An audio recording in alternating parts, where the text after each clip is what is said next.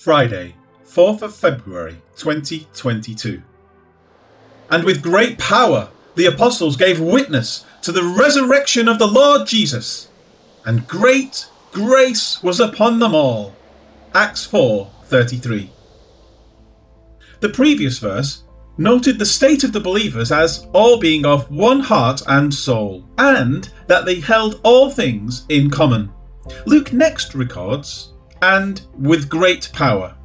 The word translated as power is often translated as miracles, mighty works, and so on. In this case, the idea is probably to be taken as the preaching itself and not as any demonstrations that went along with it. The word was preached, and the power of the word is what is being referred to. That seems both reasonable and correct when considering the rest of the words of the verse, beginning with, The apostles gave witness. The word, as it is translated, gave, is insufficient for two reasons. First, it is an indefinite verb. Secondly, the word itself means more than gave, but it more rightly signifies to return, restore, give back, and so on. In other words, the seemingly abrupt change from the previous verse is only so because the faulty rendering of this word now. Now the multitude of those who believed were of one heart and one soul. Neither did anyone say that any of the things he possessed was his own, but they had all things in common, and with great power the apostles gave, literally, were returning witness to the resurrection of the Lord Jesus, and great grace was upon them all. The people had decided to give up on claims to personal possessions. But what was to be gained from that? The answer is that they lived in such a way that they were the recipients of the preaching of the apostles. This wasn't just a group of people benefiting off the converted masses, but there was a yielding of the people to the whole, and there was a returning by the apostles to the people through the preaching of the word, a great and powerful understanding of what God had done in Christ, meaning to the resurrection of the Lord Jesus. This is the central point of everything that mattered. If Jesus was crucified and did not resurrect, that would be as common as raindrops in a monsoon. But the apostles had walked with the Lord. They had participated in his life and seen the power of his miracles. And then they saw him taken away under guard.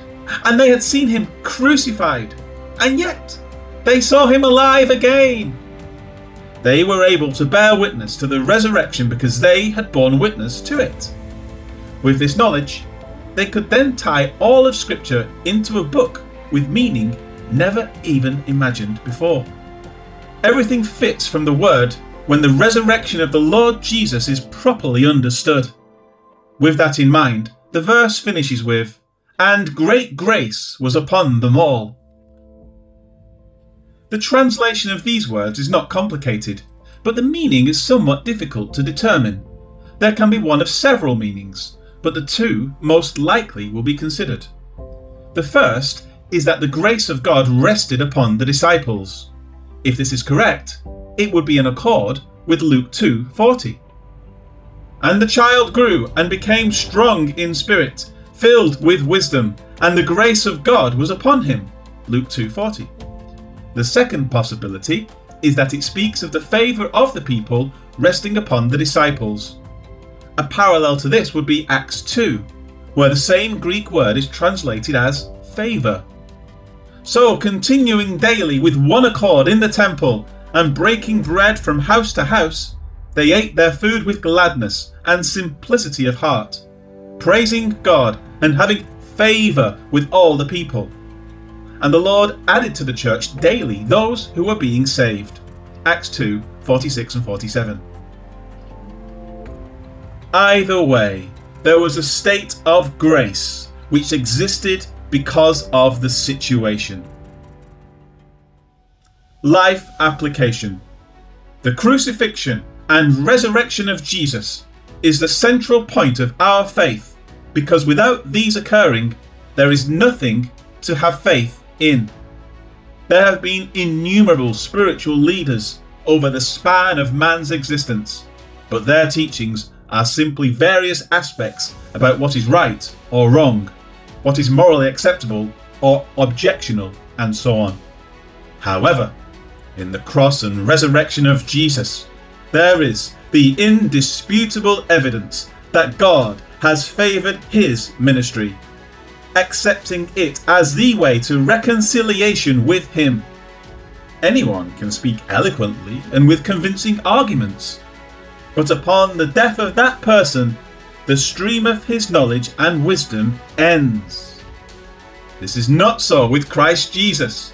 Rather, because of the resurrection, we know that his infinite knowledge continues on and will continue to do so for all eternity. Let us hold fast to the glory that is found in Christ Jesus. May our lives be witnesses to others of what God has done and what God is still doing among the sons of men. Heavenly Father, thank you for the surety we possess in our faith. It is backed up by the greatest event in all of human history, because you have so ordained it. May we be willing to share the knowledge of this wondrous story to any and all we encounter. To your glory, Amen.